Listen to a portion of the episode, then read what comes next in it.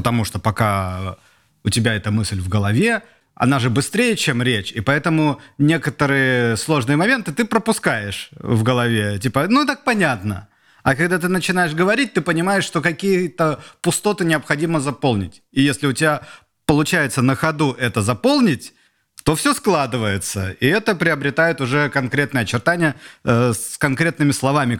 Мысль можно передавать теперь как бы от человека к человеку. Она как будто... Материализовалась. Да, материализовалась. Со сценариями же точно так же. Ты такой, блин, у меня в голове все есть, все классно. Садишься за компьютер, кладешь пальцы на клавиатуру. Вот. Подождите.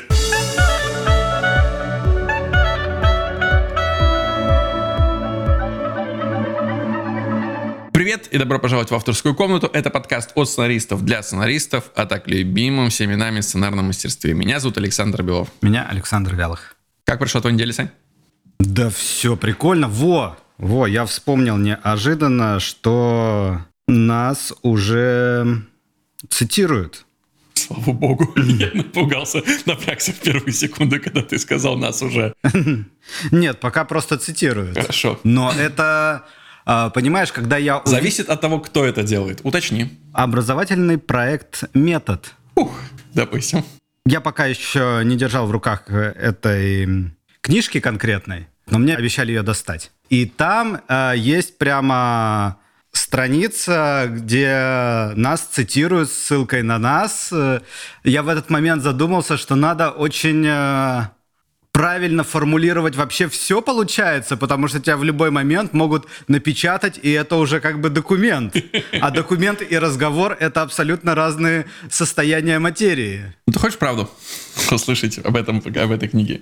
Э, один из авторов, составителей этой книги, Э, нет. Э, Юля, автор в моей комнате.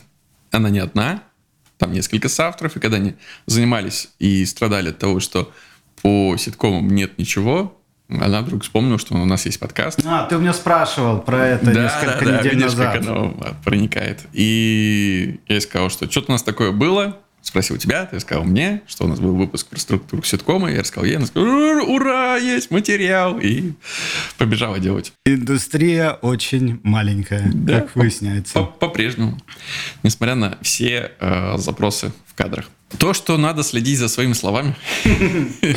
Знают многие не понаслышке. Да. А что с нашими прогнозами? Оскара. Будем их отдельно обсуждать еще на 17 минут? Да, все все поняли. Да, все оказались правы. Все везде и сразу выиграло, все везде и сразу. А я по-прежнему грущу, как и обещал в предыдущем выпуске, вместе с Мартином Макдона, возможно, страдаю, возможно, страдаю за него, если он чувствует себя замечательно. Все-таки, на мой взгляд, Банши и Нишерина — это абсолютный мастерпис сценарного ремесла и мастерства, и искусства даже. Вот это искусство, на мой взгляд. Слушай, не награды нас определяют, мне кажется. Тоже верно. О чем мы сегодня хотели поговорить? Наш э, главный и основной топик. Это нейросети. О май гад, опять. Да, потому что со всех сторон они падают. На самом деле, с появлением чата GPT все начали об этом говорить. И это продолжается уже несколько месяцев, и все тяжелее и тяжелее от этого отмахиваться. И вот, наверное, набралась так критическая масса, когда уже ну просто невозможно это не замечать, и стоит об этом поговорить и как-то подумать, куда это все нас приведет, наверное, так. В комнате есть слон, и с каждым днем игнорировать его все тяжелее. Но я обращу твое внимание, что нашему подкасту сколько уже? Четыре года? Возможно. Почти 5, наверное. Да ладно, кажется, я думал почти 4. Ну, по-моему, в 19 тогда 4. По-моему, в 19 мы начали это делать.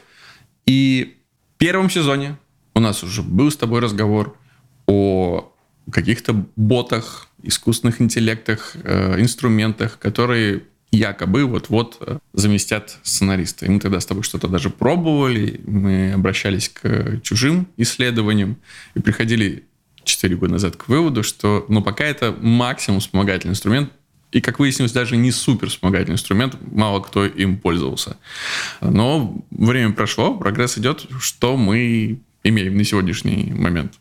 Давай разбираться.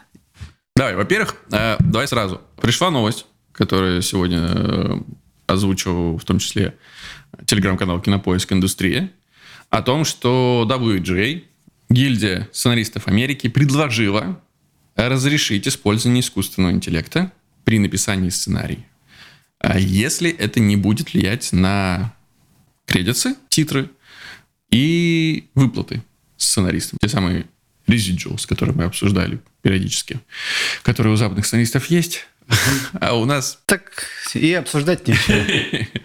Но почему вообще об этом зашла речь? Раньше существовало четкое правило, что сценаристы не могут пользоваться технологиями при написании сценариев дополнительными какими-то. Сейчас, видимо, поскольку ты уже не сможешь уличить человека в использовании какой-либо нейросети, если она помогла ему. Ну как, если бы вот тот парень, студент одного из московских вузов, а, не сказал, что он написал диплом с помощью сети, никто бы и не узнал. Мне кажется, никто бы вообще не был бы в курсе. Он написал бы, получил бы свою оценку, ушел бы и не произвел бы так просто такой общественный резонанс. А он это сделал, ему зачли, э, как просто один из инструментов, который он использовал при написании своей дипломной работы. Точно так же и здесь. Э, если мы будем игнорировать слона в комнате, решила э, гильдия в Америке, то все будут пользоваться, просто никто не будет об этом говорить. Давайте мы ну, признаем, что он есть, и разрешим это. Да, я думаю, что это правильный путь перестать игнорировать и начать регламентировать просто использование. Но звоночек все равно тревожный для сценаристов. Ну смотри, что может снизить тревожность? Опять же, только в этой новости. А, гильдия сценаристов Америки настаивает, что искусственный интеллект не будет упоминаться в титрах. Это не соавтор, это именно инструмент. Почему на самом деле даже принимается? Это для того, чтобы впоследствии, возможно, если вдруг что-то где-то всплывет, да, ты скрыл, что использовал нейросеть, потом это открылось, чтобы у тебя не было судебных разбирательств с разработчиками нейросети, чтобы они не могли претендовать на предмет авторского права. Вообще это ну, сложная, мне кажется, концепция. Она для нас сейчас как будто бы менее актуальна, но для сценаристов, которые живут в гораздо более регламентированном обществе, регламентированной юридической индустрии, это супер важная штука. Никому не хочется э, делать, потратить там 2-3 года на работу, а потом еще 15 лет судиться с разработчиками нейросети, которые такие, подождите-ка, аватар наши там 20-30% выложите сюда.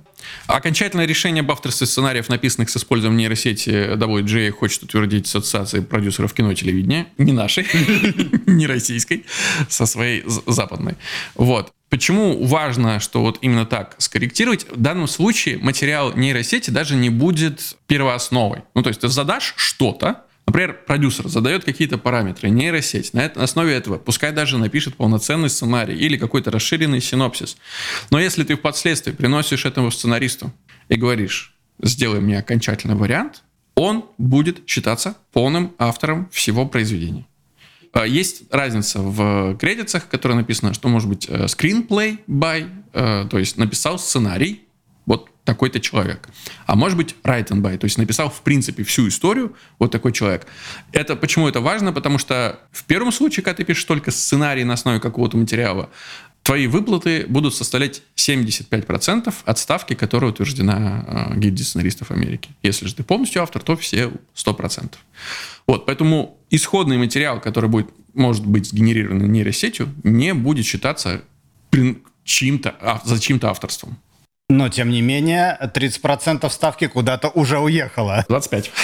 Ну, 25 или 30. Там, Но оно всегда уходит, когда ты пишешь, допустим, по литературному первоисточнику. Не в смысле, что это уходит кому-то. Просто тебе не выплачивается полная стоимость, а значит, скорее всего, остается... Э, тем... У продюсеров. Ну, да, у каких-то. Причем я не, не могу сейчас сказать точно, каких у продюсеров, которые являются правообладателями, или у каналов и онлайн-платформ, ну, которые ну, условно прокатывают. Понятно с э, историей, у которой есть наследники или живой правообладатель. Да. А вот если ты пишешь по Элиаде Гомера что-то, то, видимо, это остается чисто продюсером. Просто ну, У тебя был первоисточник, тебе было легче, э, вот, э, пожалуйста. Я еще раз вернусь к этому вопросу. Я не до конца понимаю, я не настолько глубоко изучал материал, я не понимаю, кому уходит эти 25%. Допустим, ты автор, и у тебя есть продюсер, который занимался разработкой твоей истории, э, не факт, что ему уходят эти 25%. Возможно, они не уходят никому. Возможно, просто канал или платформа, которая прокатывает Это тобой материал. Да, они просто экономят и выплачивают тебе не полностью э, деньги. А может, 25% уходит WJ, и вообще они все такие довольные. Господи, лучше бы все писали по первоисточнику. Сомневаюсь. Да, это проблемы интересные, но не наши. Тоже верно. Какие наши? Что уже могут э, делать нейросети? У меня, к сожалению, опыта работы с нейросетями как такового нет. Ну, я работал с Midjourney. Это прекрасная штука. И она может помочь сценаристу только при составлении каких-то презентаций или мудбордов, когда ты хочешь пообщаться с другими цехами, э, донести до них визуально какую-то эмоциональную окраску своей истории. Мы, например, с э, моим хорошим другом Лешей Ивановым, сценаристом, креативным продюсером, когда работали вместе над э, одной историей, я чисто из баловства забил в Миджорне описание кадра. Персонажей? А, кадра? Да, кадр с, с главным героем. И оно выдало картинку, я кинул Лешу, и он говорит, господи, вот он! Вот он! А, и для него это вот визуальный образ, как должен выглядеть наш главный персонаж. Да. А что касается GPT, чата, на самом деле их довольно много разных нейросетей, просто это сейчас в тренде, назовем ее так. Давай перечислим, смотри, которые я точно знаю, которые существуют и помогают именно, могут быть полезны в написании сценариев как инструмента. Есть чат GPT, но это, я так понимаю, уже немножко устаревшая схема, потому что именно на этой же основе есть GPT-4. Ну да, но это просто новая версия того же самого. Она... А чат GPT, получается, версия 3.5. Да, это, да, да, это, это более как Midjourney на самом деле, угу. уже пятая версия. Угу. Просто за деньги ты можешь пользоваться четвертой версией, бесплатно ты можешь э, 3.5 э, версии пользоваться. Есть версия Cloud Plus, и есть еще нейросеть Sage. Да. А под этим всем еще скрывается большая такая нейросеть, которая называется трансформер. Это отдельная большая структура, которой пользуется Google переводчик, э, разные другие программы. Это большой анализатор э, текстов, именно созданный под тексты, но он э, требует э, настройки. То есть, чтобы ей пользоваться, ты должен написать код. Mm-hmm. И только тогда она поймет, что ты от нее хочешь. То есть это не такая пользовательская штука, как э, чат GPT, но, насколько я понимаю, какие-то компании, которые занимаются профессионально анализом сценариев или какой-то там анализом, может быть, э, и рынка в том числе, пользуются именно трансформером. Mm-hmm. Потому что есть большая, мне кажется, проблема именно с анализом сценариев, и, ну, и написанием тоже пока что, что вот те сети, которые мы назвали перед этим, они имеют вот э, окно входа или выхода э, очень небольшое, там, э, до 2000 знаков. Всего лишь. Немного. Да, соответственно, ты должен, там, у кого-то вообще 500 знаков в разных сетях по-разному. Ты должен делить свой сценарий на эти кусочки, и это просто неудобно. И плюс я не очень хорошо понимаю, написано, что нейросеть потом их объединяет, может общее выделять, общий смысл и так далее, но мне кажется, все равно сумма частей не всегда является общим. Сто процентов. Особенно в такой сложной штуке, взаимосвязанной как сценарий фильма или сериала. Поэтому объем текста, а мы знаем, что у нас серии от там, ну, 20 тысяч знаков, некоторые пишут 18, это минимум, до, если это часовая, то там до 50, до 60 тысяч знаков. То есть пока что вот в те стандартные сети, которые широко используются, серия не влезает, и анализировать целиком серию пока не удается. Угу. То есть э, только специальные компании пишут специальный софт. Э, по-моему, есть компания э, Scriptbook, которая предоставляет услуги по анализу сценариев. И что интересно, они не только тебе структуру могут как-то проанализировать, сказать там, что тебе хватает, не хватает, и персонажи, но и сделать прогноз на сборы. И понятно, что как бы в будущее достаточно тяжело это сделать, то есть ты делаешь прогноз, потом смотришь. Но они, чтобы показать э, свои способности, проанализировали старые фильмы, и их анализ и реальность э, совпали на 80%. Не так, э, много, но в принципе это что-то. И иногда меня завораживает, на секунду прерву mm-hmm. наше э, повествование, уровень принятия нами. То есть мы уже абсолютно спокойно говорим и начинаем критиковать искусственный интеллект за то, что он недостаточно умный. А он, в принципе, ну, делает какую-то магию. Он производит осмысленные вообще сентенции, какие-то э, предложения, высказывания, задачи выполняет, ну, отличным, не знаю, насчет русского, но английским языком точно. То есть ты у тебя полное впечатление может сложиться, что ты, ты э, общаешься не с искусственным интеллектом, а чуть ли не с э, живым человеком. И это, это просто какое-то волшебство. Но мы такие, блин, ну он недостаточно умен. Он пока а... что не выполняет тех задач, которые я от него хочу. Где произошел вот этот скачок, когда мы такие, ну это уже рутина. Нам нужно дальше. Нам нужен киберпанк. Мне кажется, в этом и смысл э, человечества вообще, в принципе, вот это на уровне даже не знаю чего заложено. Инстинкта, что ли, экспансия. Всегда больше, всегда дальше, всегда еще что-то. Соответственно, и здесь тоже. Есть круто, восхитились, побежали дальше. Ага, дальше, ага, дальше, больше. Это с этим ничего не сделаешь. Э, вот э, именно поэтому мы заполонили всю планету. Иначе бы мы жили себе в Африке и вообще бы прекрасно себя чувствовали. Так, что на, на данный момент э, могут э, текстовые нейросети? Значит, это генерация диалогов. Нейросети могут использоваться для создания диалогов между персонажами в сценарии. Персонализированные рекомендации. Нейросети могут анализировать предпочтения зрителей и предлагать персонализированные рекомендации для создания более привлекательных сценариев. Mm-hmm. Анализ тональности. Нейросети могут использоваться для анализа тональности текста, сценария и предоставлять рекомендации для улучшения эмоциональной окраски настроения и настроения. Распознавание объектов. Э, сценарии и генерация сюжетов, наверное, основное. Нейросети могут использоваться для генерации новых сюжетов и историй, которые могут служить основой для разработки э, сценариев. Это я спросил вот сейчас перед нашим выпуском у чата GPT, что могут делать нейросети в сценарном мастерстве, и это ответ э, нейросети. То, что она тебе предложила, как я могу быть полезной? Нет, я конкретно сказал, напиши 7 примеров использования нейросети для работы над сценариями. Ну, я просто некоторые не назвал, потому что они уж довольно-таки специфические. Создание визуальных эффектов нейросети, нейросети могут э, использоваться для создания визуальных эффектов, которые могут э, дополнить сценарий, такие как реалистичные спецэффекты. Звучит интересно, немножко непонятно, да, странно, но... Допустим. Очень интересно, но непонятно.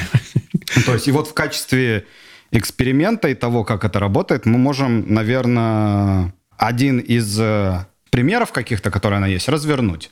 Допустим, э, что нам показалось более всего интересно? Не знаю, ты что-то запомнил? Ну, мне не понравилась генерация сюжетов. Как будто бы это одно э, из основных занятий, допустим, в нашей авторской комнате последнее время, когда мы сидим, пытаемся понять, а о чем у нас будет наша следующая серия, что в ней произойдет. Это даже не касается именно истории, про что на самом деле будет сюжет этой серии, а именно событийного ряда.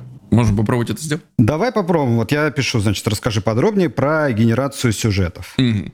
Понятно, что я использую нейросеть на русском и на английском она пишет получше, угу. но вот что мы получаем, используя чисто русскоязычную русскоязычную версию, скажем так. Генерация сюжетов с помощью нейросетей – это процесс создания новых историй, используя модели машинного обучения. Обычно для генерации сюжетов нейросети используются вместе с набором данных, таких как книг, фильмов, сериалы и т.д., чтобы э, выучить образцы и структуры сюжетов. Довольно бессмысленный набор. Вроде бы там есть смысл, но... Э, Это похоже на большинство моих курсовых. Да. В общем, я посчитаю этот ответ не сильно удачным. И давай попробуем на примере лучше понять. А, я предлагаю взять за основу и посмотреть, э, как бы нейросеть э, придумала наш с тобой любимый э, сериал «Физрук». Давай. Вот мы берем за основу прям вот первый вброс. Значит, вот что я пишу. Напиши историю про бандита Фому, который устроился в школу учителем физкультуры, чтобы подружиться с дочерью своего босса, который его выгнал. В истории должны быть юмор и любовь. Вау. Блестящая формулировка задачи, Саша. Я хочу отдельно это отметить. Как продюсер ты просто великолепен. Теперь подождем, а потом, наверное, попробуем еще какой-то либо сериал э, взять, либо вариант э, этого же захода и посмотрим, как э, формулировка задачи изменяет то, что... Результат? Да, результат, потому что, мне кажется, постановка задачи здесь как никогда важна. Как будто бы она везде важна. С одним в работе с живыми людьми тоже. Пока мы ждем, я э, бы рассказал немножко про наших коллег, которые уже до нас за пару месяцев э, отправлялись в подобные путешествия, эксперимент. Я имею в виду ведущих подкаста Script Notes, Крейга Мейзина и Джона Огуста. Они на одном из выпусков, где гостем у них был Райан Джонсон, создатель «Достать ножи», и может сложиться ощущение, что Райан Джонсон нам платит за упоминание его работы в этом подкасте. И хорошо бы, если бы это было так. Было бы вообще замечательно. Это не так.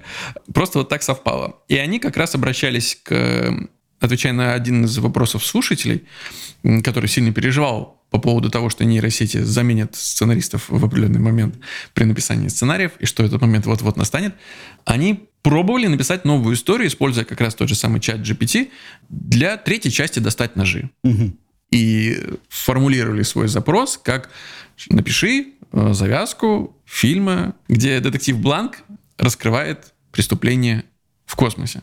И в итоге что у них получилось? Довольно водянистое рассуждение на там, полстраницы о том, что да, будет детектив Бланк, да, это будет в космосе, он будет расследовать якобы самоубийство. Это вот единственная конкретика, которая показалась интересной. Якобы самоубийство миллиардера, но на самом деле это, конечно, не так. На его пути станут препятствия, но он их преодолеет и в конце концов выведет преступника на чистую воду. Вот примерно такая была завязка этой истории. Они пошли чуть дальше и попросили написать чат GPT сцену угу. с участием детектива Бланка и полицейского, которому не придумали имя и фамилию. И он написал ему сцену. И это была очень плохая сцена. Она была хорошо написана в том плане, что там все было. Структурирование, там было грамотное описание, кинотекст, диалоги и все. Но это были очень плохие диалоги. В том плане, что детектив Бланк на них выглядел идиотом. Он сидел, осматривая тело, собственно, миллионера, миллиардера убитого. К нему подходил детектив. Говорит, я детектив, я расследую дело об убийстве. Он говорит, об убийстве? Мне показалось, что это самоубийство, говорит э, Бланк. Он говорит, нет, вот там... А... Это была одна из э, формулировок, что они, э, чат GPT должен был основать эту сцену на том, что возможной причиной смерти стала плохая трубка шланга космического скафандра. Он говорит, нет, это не самоубийство, трубка шланга была повреждена, и, возможно, это стало причиной смерти. И в этот момент согласись, что детектив Бланк, э, ну, выглядит далеко не детективом Бланком, который такой, боже мой, это что, самоубийство? Ему полицейский рассказывает и открывает глаза на явное несоответствие. Мне кажется, это не то, что мы ждем от э, детективного сюжета, где главный герой намного умнее, чем большинство э, остальных персонажей, и уж точно умнее, чем э, мы как зрители. Ну, по крайней мере, мы хотим это ощущать. Да, в этом есть проблема. Я пока э, там экспериментировал с сетью, заметил какие-то нюансы. То есть не всегда он еще может мыслить конкретными примерами, если ты не напишешь это. То есть если, условно говоря, я сейчас э, предполагаю, но, во-первых, надо было написать, что детектив Бланк в этой сцене гораздо умнее полицейского. Тут всегда есть э, риск э, получить э, вариант ответа как бы в диалогах от детектива Бланка, где он скажет, э, я намного умнее вас, и поэтому я вам скажу. Или ты получишь сцену, которая выглядит наоборот. Э, полицейский рассматривает, но подходит детектив Бланк и говорит, а это не самоубийство. Говорит, что, да вы что? Говорит, нет, вот трубка шланга. И не то, чтобы это тоже была бы классная сцена. Все-таки слишком она формульная, что ли, не знаю. Это, ну, это мои пока что ощущения. Смешно, что ребята попросили нейросеть после первого запроса «напиши сюжет», завязку фильма, попросили ее чуть более структурировать и разбить, возможно, на акты. По сути, нейросеть взяла тот же самый текст, который у нее был до этого, mm-hmm. и написала, это акт 1, это акт 2, это акт 3. Как будто бы большой работы не было проделано. Я уверен, что так э, чувствуют себя некоторые из продюсеров, которым я отправляю, отправляю сценарий со справками по их запросам. Им кажется, что как будто бы проделана работа. Но, но нет. Но это не то, что мы хотели увидеть в конечном итоге. Кстати, вот с чем они сравнили искусственный интеллект. С одним из авторов в комнате. С самым бесполезным. С тем, кто много говорит, он говорит, да, слушайте, это классная вещь. Во, а что, если наша история будет вот так-то, так-то, так-то, и все слушают, господи, ну как будто бы там есть логика. Но когда ты начинаешь задумываться спустя определенное время, ты понимаешь, он же, по сути, ничего не сказал. Но при этом этот материал может произвести на кого-то впечатление. Ну, на не очень умного продюсера, например, а, который такой, да, боже мой, это то, что мне нужно. Это звучит как история. Я не очень в этом понимаю, но это выглядит как нечто похожее на рассказ. Берите все мои деньги, да, давайте, теперь давайте конкретизируем все это. И вот на этой стадии как раз конкретизации возникает проблема. Насколько я понимаю, нейросеть все равно, она базируется на чем-то, на большом сиве данных. Да. Та самая уже набившая скомину и поэтому заби- забытая Big Data. Я в последнее время просто не слышу использования этого словосочетания.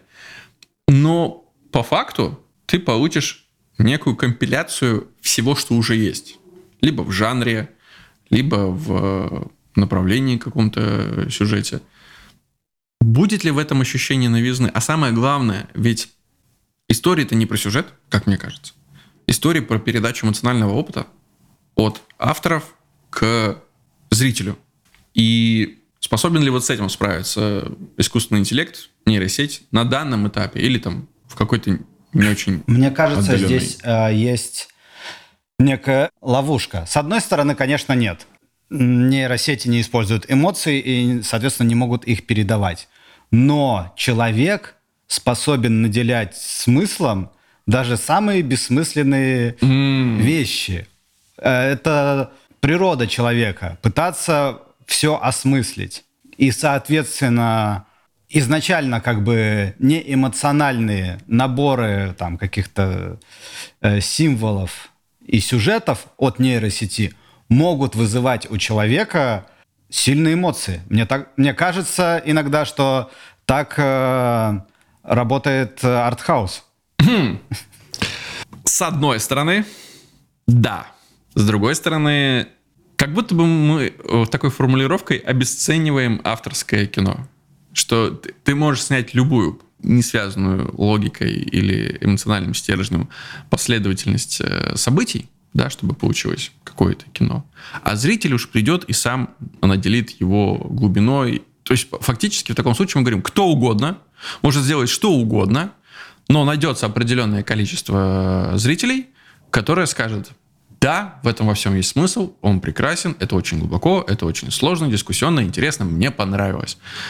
Но вопрос же в, в массе. Да, ну, то есть, именно как, вопрос в, в этом, что а, действительно я уверен, что что угодно может произвести эмоциональное впечатление. Особенно, если рассказать об этом большую историю. Куда далеко ходить, черный квадрат угу. существует, как картина.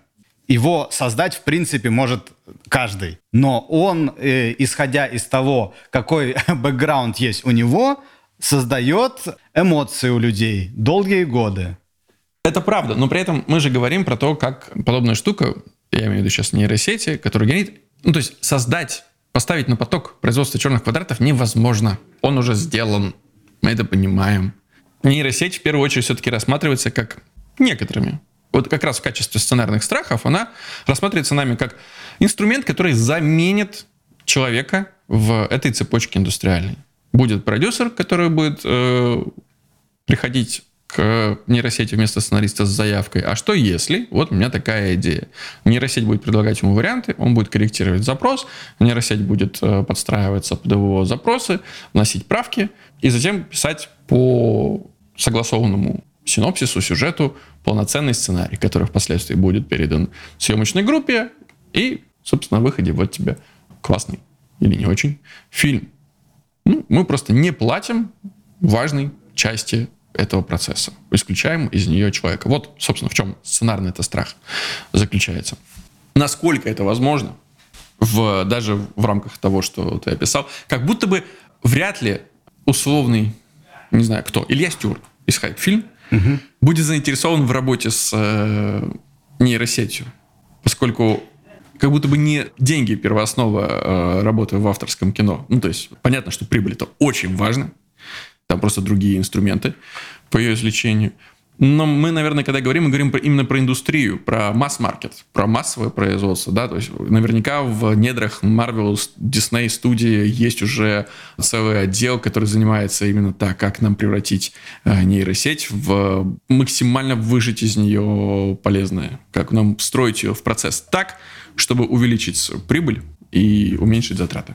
Я думаю, что да, и пока все все-таки идут э, в анализ. Угу. В первую очередь в, наверное, пост, уже анализ. То есть э, человек создал сценарий, и нейросеть его обсчитывает каким-то образом и говорит, я прогнозирую, исходя из своего опыта, так как проанализировала много сценариев и кассовых сборов, вот э, такие кассовые сборы. Или... И они могут измениться, если... Да, и они, если вы добавите сильного женского героя и несколько слабых. Ну да, или каких-нибудь сюжет, сюжетных веток, или там, не знаю, из, э, ребенка в там, 10 лет, потому что важно привести там молодую аудиторию, которая будет да, важна, и, и за кем смотреть. Скорее всего, даже можно ее заставить э, предложить варианты, но варианты будут несколько топорные.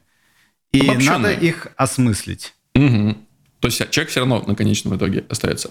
Мне понравилась мысль еще, которую ребята на своем подкасте озвучили. Она довольно амбициозна, но Крейг Мейзен сказал, а, когда они анализировали именно сцену, написанную чат GPT, это хорошая сцена. Ну, в том плане, что она грамотно написана. И то, что вообще искусственный интеллект сумел ее написать, это вау. Но она слабая. Ну, по сравнению с большинством профессиональных сценаристов, профессиональных, я имею в виду сценаристов, не начинающих, она слабая. Она похожа, кстати, на э, сценарий начинающего. То есть там что-то есть, какие-то наметки на конфликт, но ничего сверх. И то, что искусственный интеллект способен ее сгенерировать, это уже круто. Но он не способен победить в этом Райана Джонсона. Он говорит, э, Крейг Мэйзен, что мой на самом деле единственный запрос к чат GPT – это напиши мне что-то, что может победить Райана Джонсона. И это пока невозможно. С другой стороны, мы помним, как э, компьютеры начинали играть в шахматы. Абсолютно. И сначала, естественно, ни один компьютер не мог победить профессионального шахматиста. Но прошло несколько лет, и вот уже Каспаров, по-моему, да, проигрывает э, э или как-то там по-другому назывался, что-то там с голубым было, по-моему, связано, компьютеру.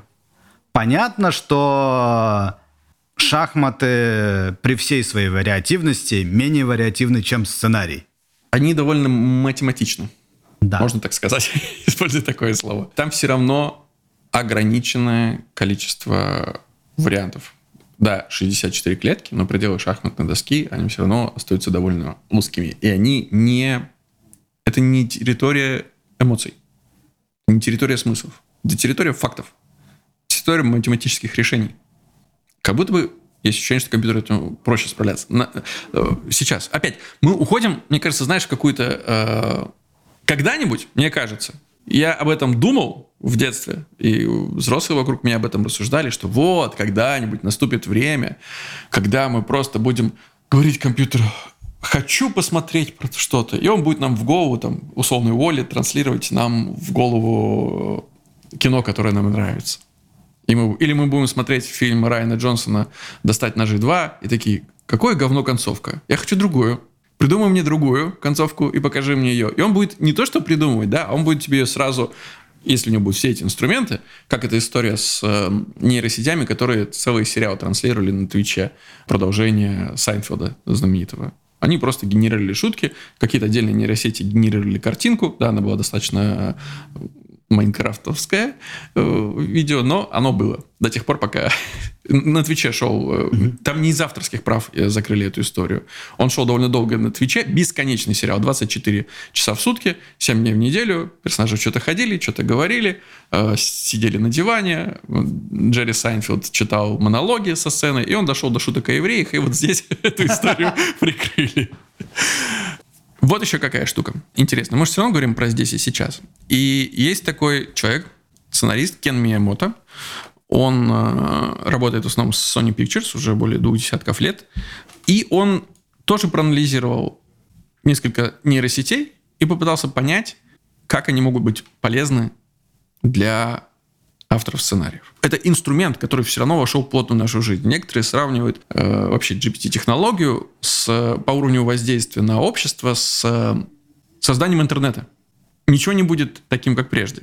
Жизнь поменяется, и это, к этому надо быть готовым. Э, не знаю, как насчет сценариев, но есть история, ты наверняка слышал про то, что парень предложил нейросети придумать ему бизнес, имея 100 долларов. Угу. И она придумала ему бизнес, и маркетинговые решения по-моему, боюсь ошибиться, там что-то связанное с продажей э, эко-сувенирных наборов. И 100 долларов она принесла ему в бизнес уже в 10 тысяч. То есть масштабирование беспредельное. Это инструмент, который упростит какие-то процессы и сделает жизнь лучше человечества в целом. Возможно, за счет э, жизни каких-то отдельных конкретных индивидуумов. Любой прогресс э, влияет на это. Так вот, как, по мнению Кена Миямото, сценаристы могут использовать искусственный интеллект, ну, кроме как написать плохой сценарий за них. Первое. По мнению Кена, искусственный интеллект классно пишет логлайны. Это необходимое зло при написании сценариев, говорит Кен. Потому что сценаристам очень трудно сжать все свои гениальные идеи и расписанные сценарии, синопсисы до одного-двух предложений, которые должны mm, донести... Обрат, не, не то, что ты заставляешь его придумывать логлайны, а потом расписываешь из этого какие-то большие истории, а в обратную сторону. У тебя есть история, ты ее отправляешь в нейросети и говоришь, сформулируй мне суть того, что здесь происходит. Потому что у логлайна все равно есть довольно формульные стандарты, да? Герой, мир, событие инициирующее, конфликт, антагонист. Ну, то есть в да, рамках да, этого... Да, да. Я, я видел даже эту историю, ой, эту формулу, которую, по-моему, Pixar использует. Да. Это довольно статичная формула, в которую нужно вписать конкретно свои события и имена героев. И получается довольно странно сформулированный, но очень объемный и рассказывающий всю историю целиком логлайн. Да, и это иногда может помочь сценаристу даже на каком-то этапе, если у тебя есть история, ты ее пытаешься переформулировать в логлайн при помощи нейросети, и вдруг обнаружишь, что истории у тебя на самом деле нет. Возможно, и такой результат. То есть вдруг нейросеть не смогла из всего того, что у тебя есть, вычленить логлайн. Тогда ты понимаешь, где у тебя недоработки, что тебе следует подправить, чтобы это превратилось в настоящую историю. Дальше. Что еще может сделать э, искусственный интеллект? Синопсисы, трактовки, наброски. Опять же, это упрощение. Процесс упрощения, когда из большого ты вычленяешь суть. И с этим это довольно непростая задача. Ну, то есть, э, не то чтобы даже непростая, это одна из нелюбимых частей для меня лично процесса. Потому что в какой-то момент к тебе обращается там канал, к тебе обращается платформа, обращается продюсер, говорит, так, у нас все есть, ну вот для того, чтобы нам там завершить сделку или там подписать какие-то документы, нам нужны следующие там библия персонажей, нам нужен э, синопсис э, серии или синопсис э, всех серий сезона. И эти документы часто даже никто не читает но они необходимы, они должны быть написаны, это не должно быть одна буква А, зажатая на 12 страниц. Так это не работает.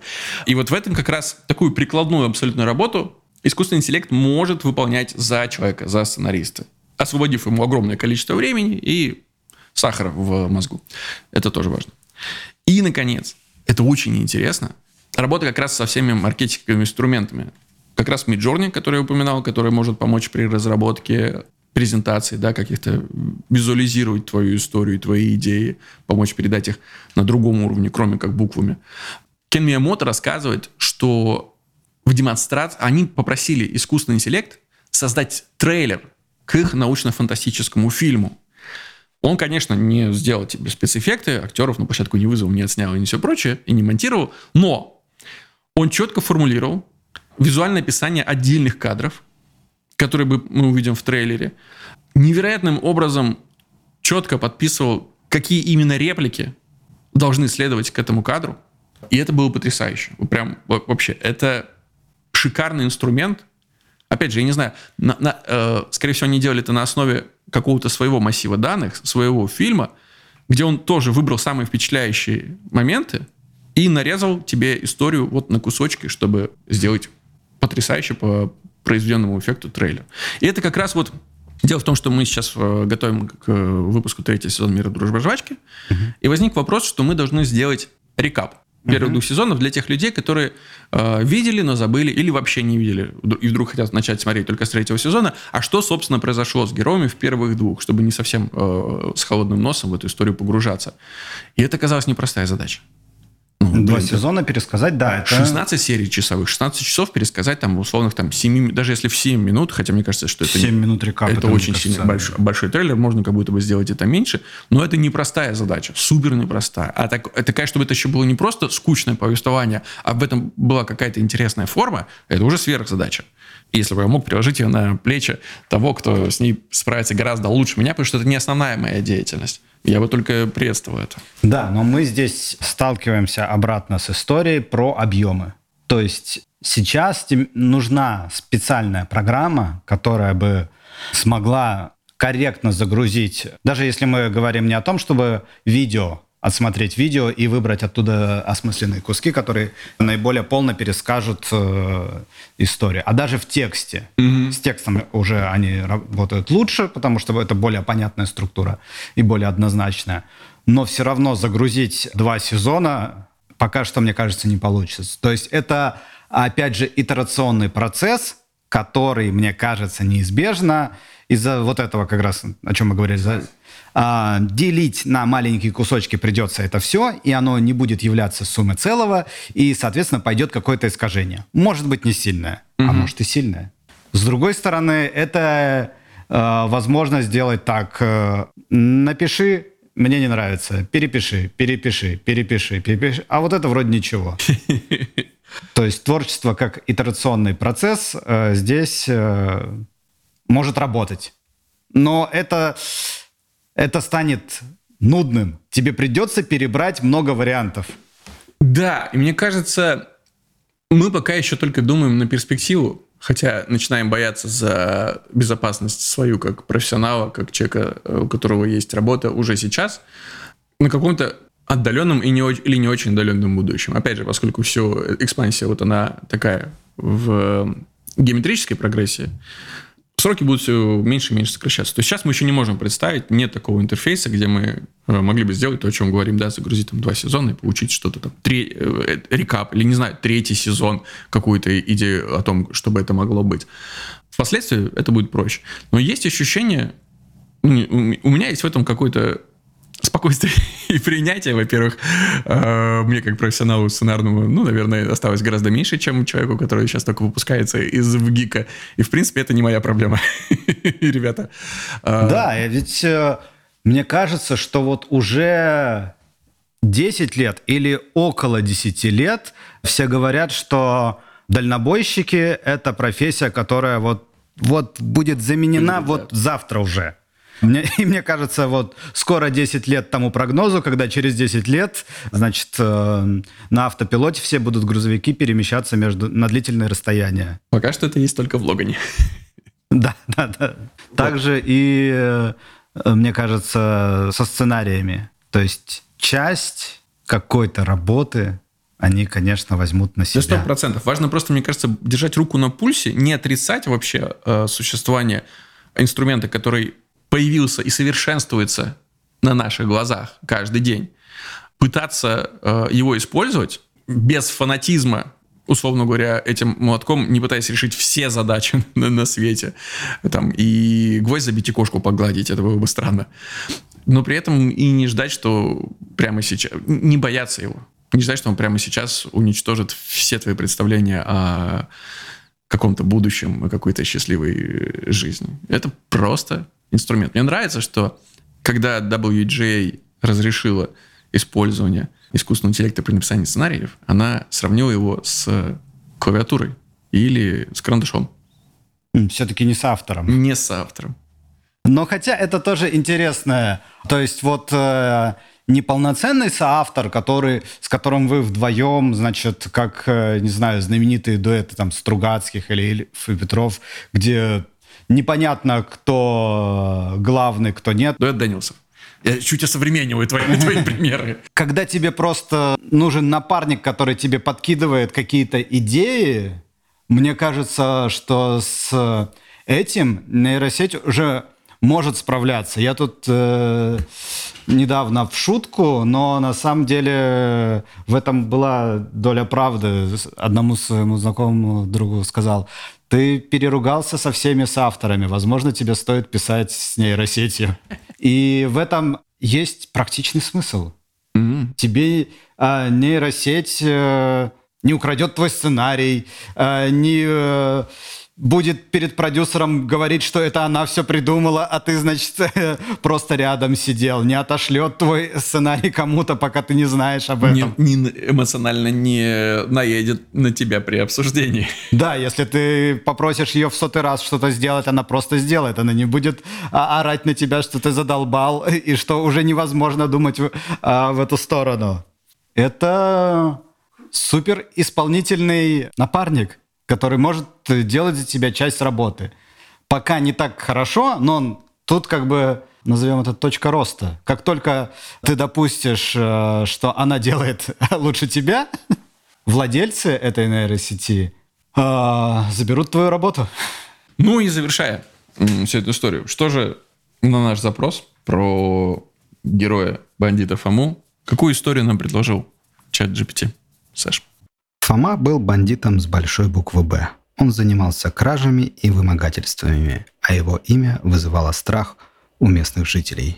Но однажды его босс решил избавиться от него и выгнал его из группировки. Фома решил не сдаваться и придумал гениальный план. Он устроится в школу учителем физкультуры, чтобы подружиться с дочерью своего босса, которая училась там.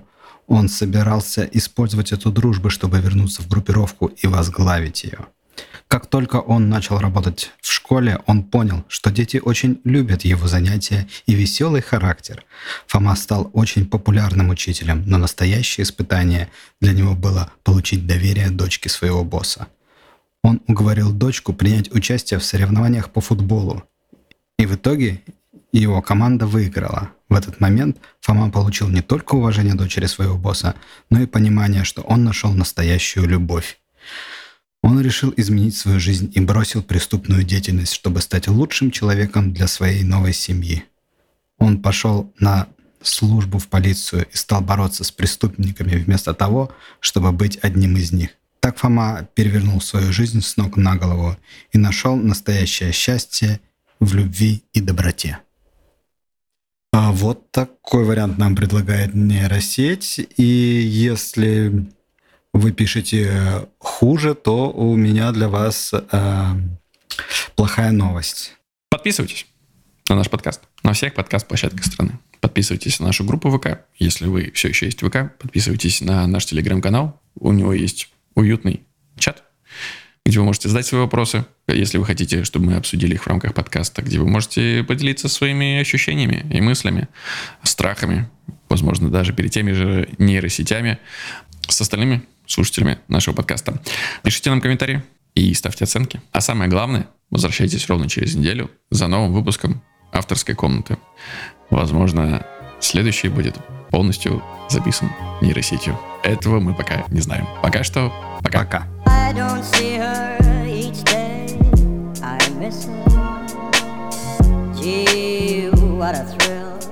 Each time I kiss her Believe me, I've got a case on Nancy with a laughing face. I don't see her each day. I miss her. Gee, what a thrill each time I kiss her. Believe me, I've got a case on Nancy with a laughing face. I don't see her each day. I miss her. Gee, what a thrill each time I kiss her. Believe me, I've got a case on Nancy with a laughing face.